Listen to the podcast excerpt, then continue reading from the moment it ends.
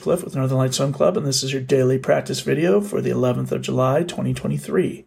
We're wrapping up our maximum lactic acid production phase of our training here, and today it's pretty intense. We've got five 200s all out on the five. I might raise the interval to six or seven.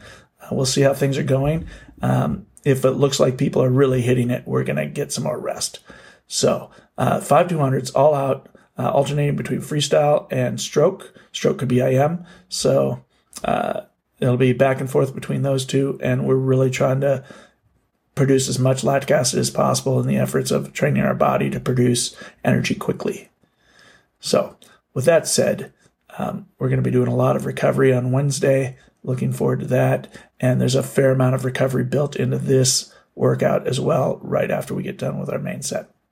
So, enjoy the workout understand what it's all about, and we'll see you at the pool.